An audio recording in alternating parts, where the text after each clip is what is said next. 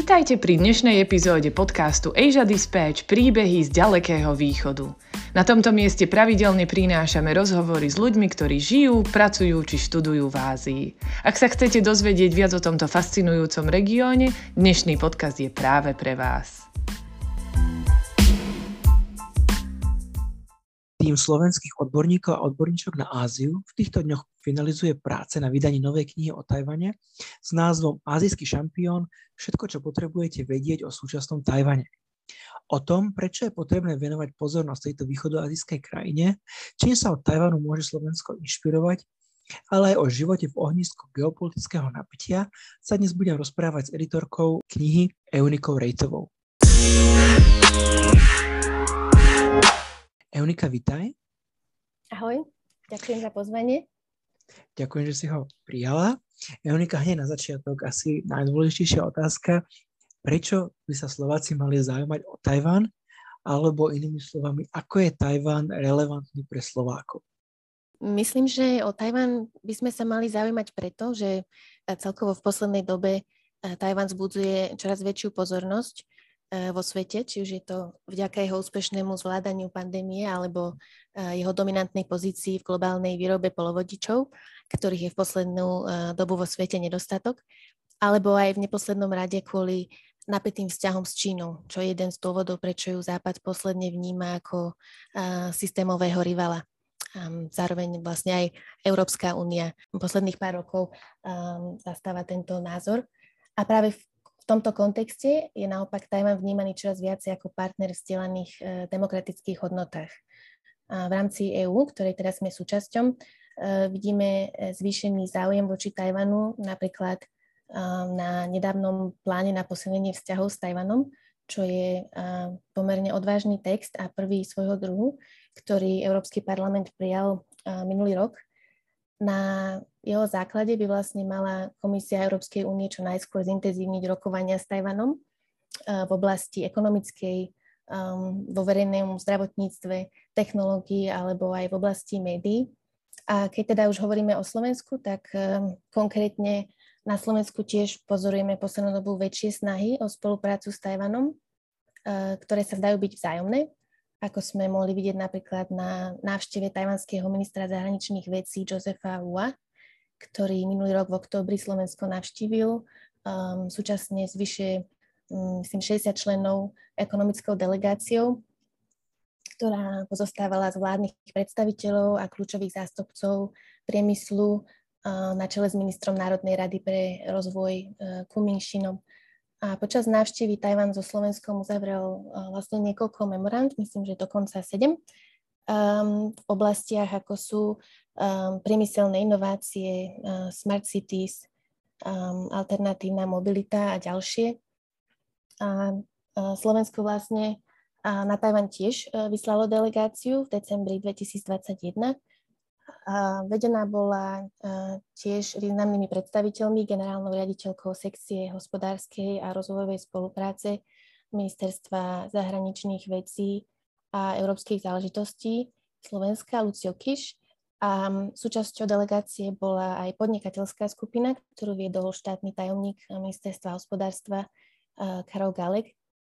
A jedným z významných výsledkov tejto návštevy bolo napríklad zriadenie pracovnej skupiny pre už spomínané polovodiče alebo plány na otvorenie tzv.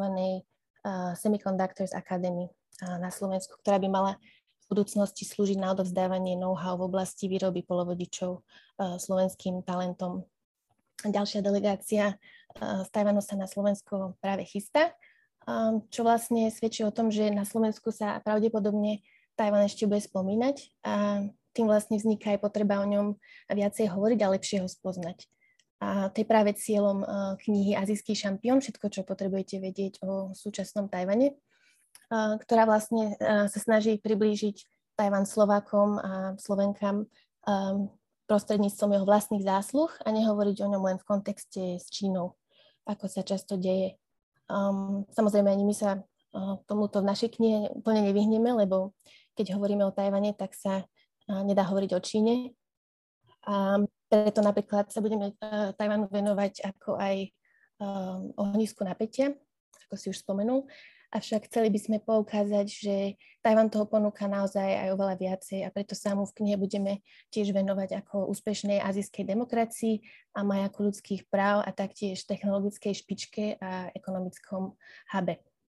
Sa v knihe venujete aj, aj iným veciam, než tomu geopolitickému napätiu a vzťahom s Čínou, ale predsa len by som týmto chcel začať, pretože myslím, že geopolitické napätie je v súčasnej dobe asi, asi téma číslo jedna. Uh, na Tajvane až tak nie, nie tak úplne, pretože už asi 70 rokov tam majú tento problém, uh, ale možno v kontexte vojny na Ukrajine uh, sa Tajvan často spomína.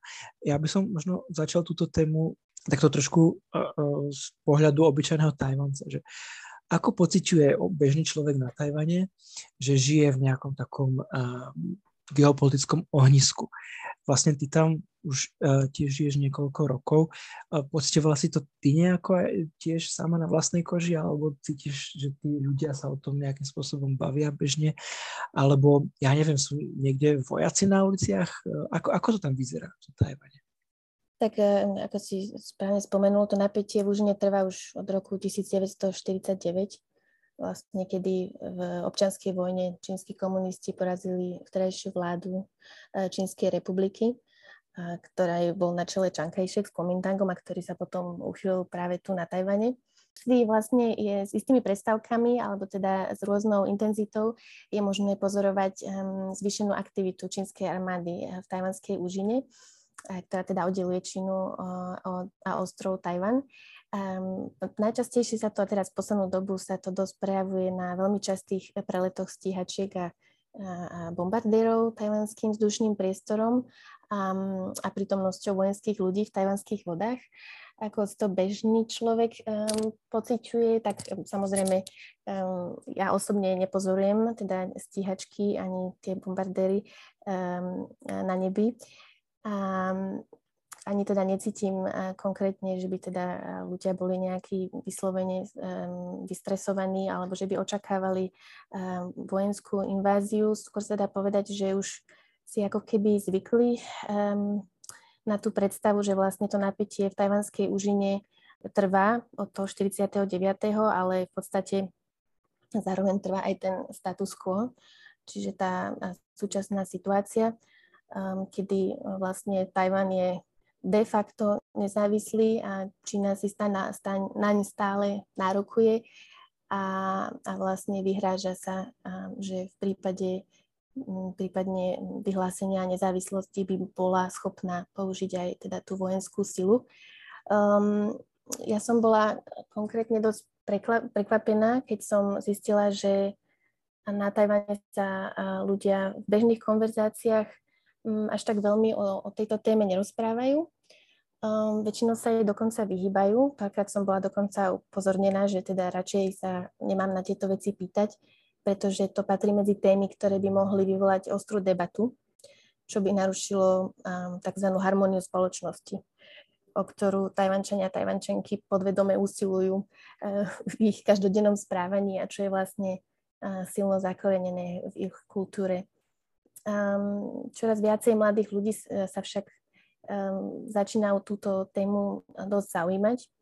Um, najnovšie aj vojna na Ukrajine vzbudila vlnu debat o tom, že či bude Tajvan um, druhý v poradí, uh, alebo že či teda Čína bude útočiť teraz počas, uh, počas vojny na Ukrajine. Uh, a taktiež um, sa spustila vlna debat o tom, že vlastne ako USA sa zachová v tejto otázke. Samotná vláda sa teraz vlastne v kontexte tejto vojny na Ukrajine viackrát vyjadrila, že Tajvan musí byť pripravený kedykoľvek reagovať a musí sa vedieť spolahnuť predovšetkým sám na seba. A mám pocit, že to je aj názor, čo um, dosť prevláda teraz uh, medzi bežnými ľuďmi, pozorujúc um, tú reakciu USA, um, zrazu váhajú, že či teda by sa USA uh, naozaj postavilo na ich stranu. Uh, je to však veľmi politizovaná téma a, ten, tento scenár je predovšetkým uh, tlačený pročínskou uh, stranou Kuomintang, ktorá vlastne hlása, že, že tá nedostatočná angažovanosť USA v ukrajinskej kríze naznačuje, že podobný postoj by zaujali aj v prípade Tajvanu. Potom samozrejme oponenti argumentujú, že, um, že zatiaľ, čo teda aj anexia Krymu uh, prebehla bez zásahu USA, tak uh, nie je jasné, či by teda USA naozaj um, ten Tajvan neprišla obrániť. A to predovšetkým vzhľadom na to, aký má USA uh, vzťah s Tajvanom, uh, kde vlastne USA slúži ako bezpečnostný garant Tajvanu pred hrozbou čínskej invázie po celé 10 ročia, čo vlastne ne, nebolo prípad, e, nie prípad e, v tom um, rusko-ukrajinskom konflikte. No a ďalej Tajvan tiež dúfa, že vzhľadom na to, že ekonomika USA je prepojená na Tajvan cez výrobu polovodičov, čo tiež neplatí v prípade Ukrajiny, tak by sa teda snáď dokázal svet mobilizovať a ochrániť ho. Potom ešte ma napadlo tiež, čo sa týka bežného života, tak vlastne na Tajvane je vzhľadom na tú napätú situáciu v Užine povinná vojenská služba pre mužov vo veku 18 až 36 rokov. A platí to pre mužov, ktorí sa narodili na Tajvane alebo sú momentálne alebo boli v niekedy v minulosti držiteľmi tajvanského pasu. A podľa zákona môžu byť um, títo muži um, vlastne počas um, 8 rokov od skončenia služby povolaný aj na opätovný výcvik.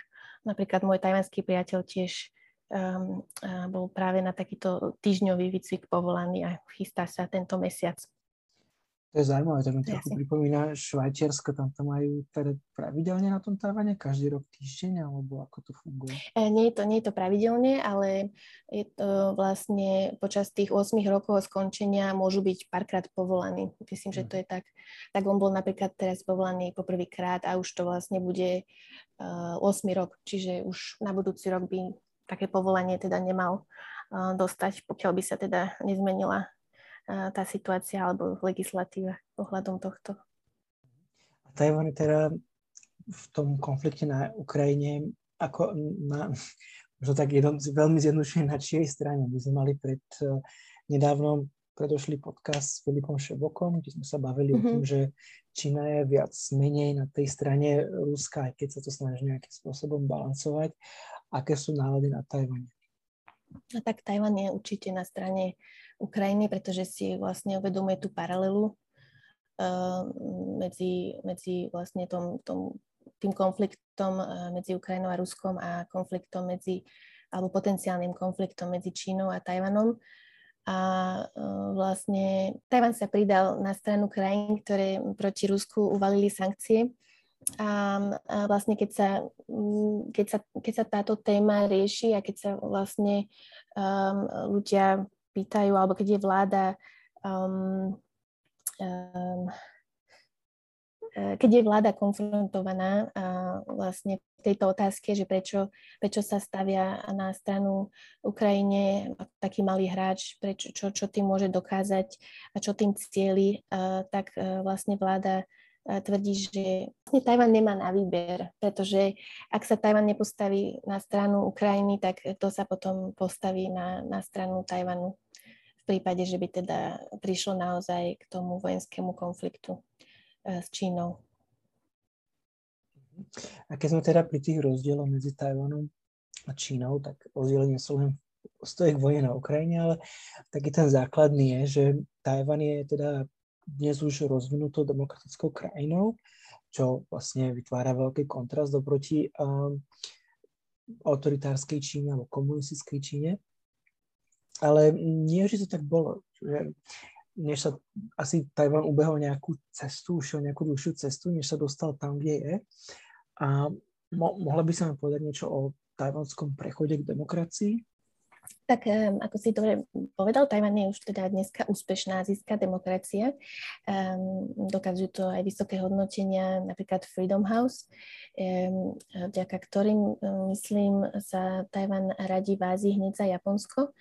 Avšak um, tá cesta demokratizácie uh, presne nebola vôbec jednoduchá. A mám pocit, že um, dodnes sa o tom aj pomenej hovorí. Mám pocit, že stále existujú um, milné predstavy o tom, že vlastne Tajvan bol odjak živa demokratický, čo um, takmer určite vyplýva z takého čierno-bieleho porovnávania Tajvanu s Čínou. A to asi najmä v kontexte snách USA zastaviť expanziu komunizmu v Ázii, čo bol vlastne dôvod, prečo sa potom v 49.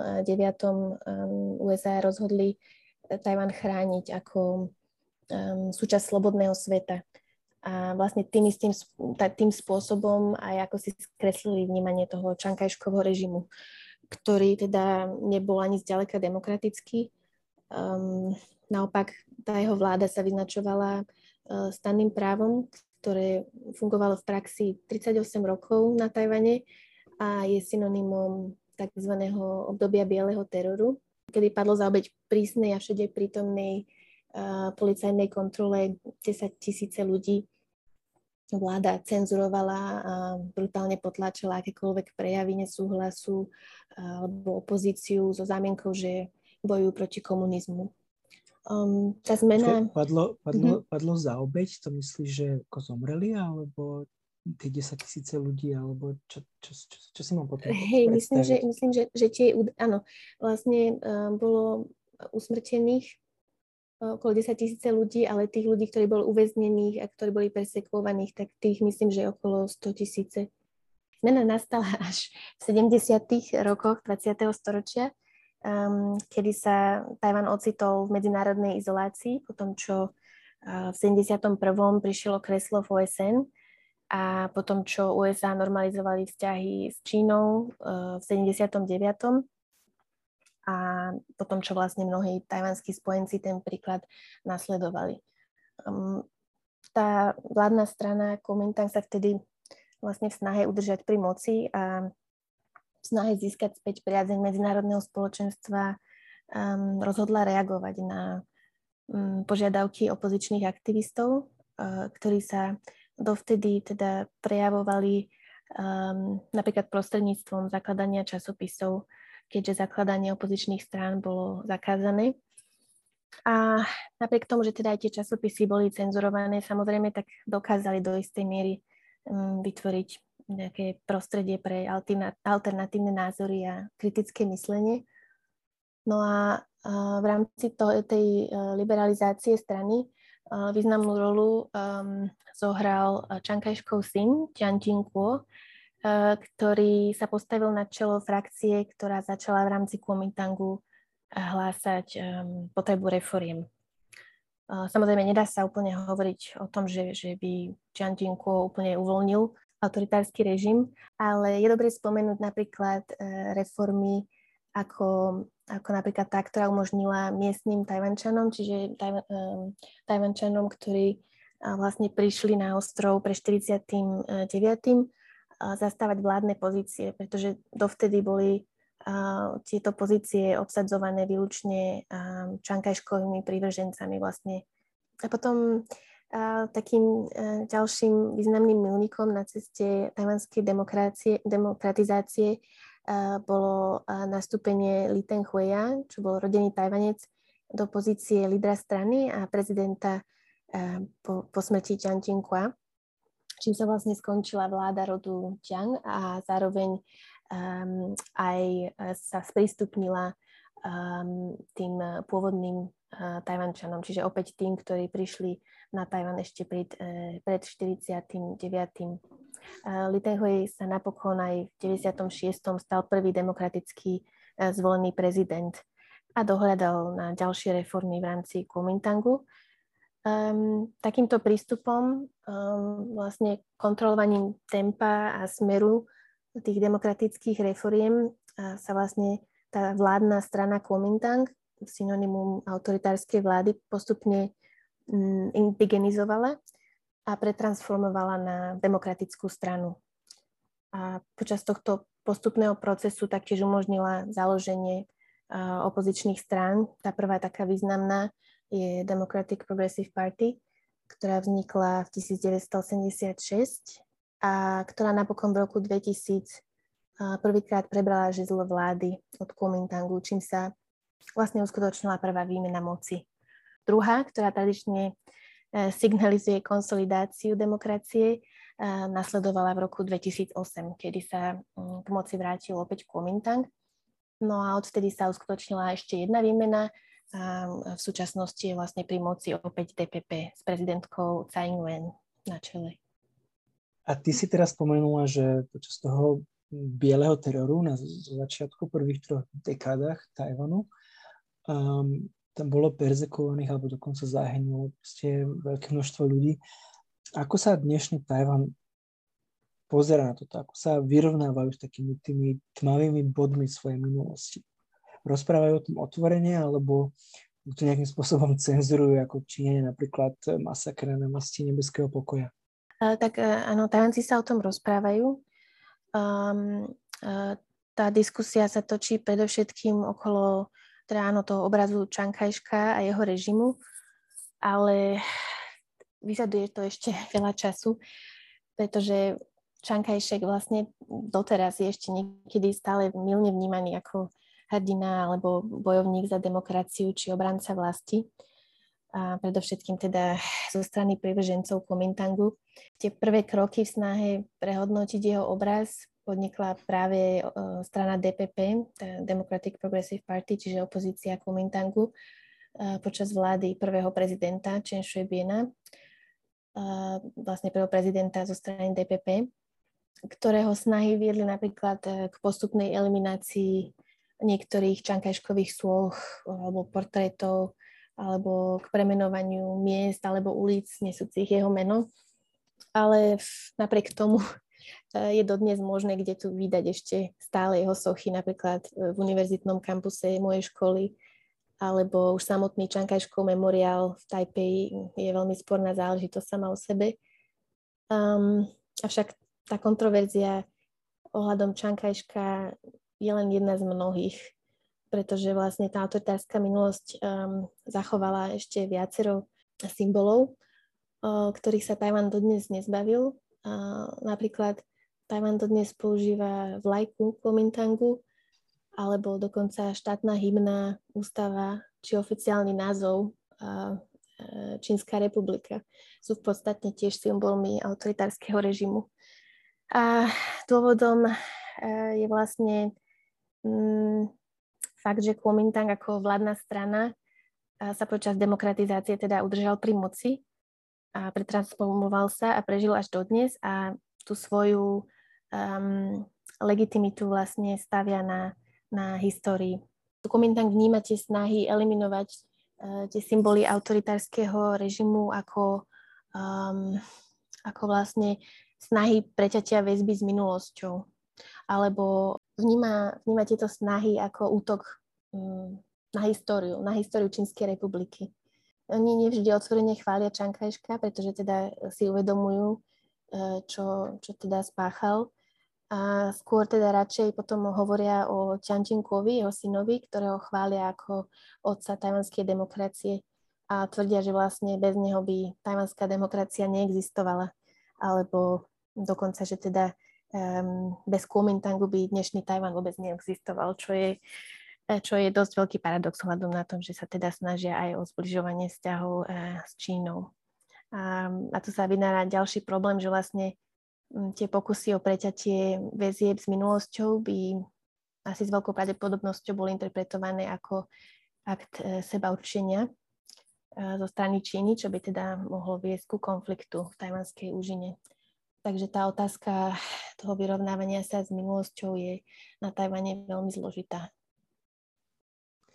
Áno, ty si naznačila ten paradox, že vlastne tá, tá strana Kuomintang, ktorá založila mm, tú Čínsku republiku na Tajvane po prehratej vojne s komunistami, je dnes tou stranou, ktorá mm, chce s Čínou naviazať uh, bližšie vzťahy. Bavili sme mm-hmm. sa o mhm. vzťahu uh, Tajvanu s Čínou, ale čo sa možno menej spomína, ale podľa mňa je veľmi zaujímavé, hlavne keď človek príde na Tajvan, je vzťah so Spojenými štátmi, lebo eh, myslím, že je hneď vidieť tak, taká tá inšpirácia Spojenými štátmi už len pri pohľade na to, ako tie mesta vyzerajú, také tie šachovnicové pôdorysy a tie mrakodrapy a všetko. Um, a na druhú stranu Tajvan nemal takú tú kultúrnu revolúciu ako, ako v Číne, kde proste búrali všetky tie tradičné veci, tradičnú čínsku kultúru. A ako sa Tajvan dnes darí miešať to, to moderné, tú inšpiráciu povedzme do veľkej miery Amerikou s takouto tradičnou čínskou kultúrou? áno, myslím, že môžeme povedať, že ten eh, vplyv USA je dosť eh, veľký na Tajvane. Um, vlastne taký môj dojem, keď som prišla na Tajvan, bol, že, že Tajvan je asi taká, taká dosť pozápadnená azijská krajina.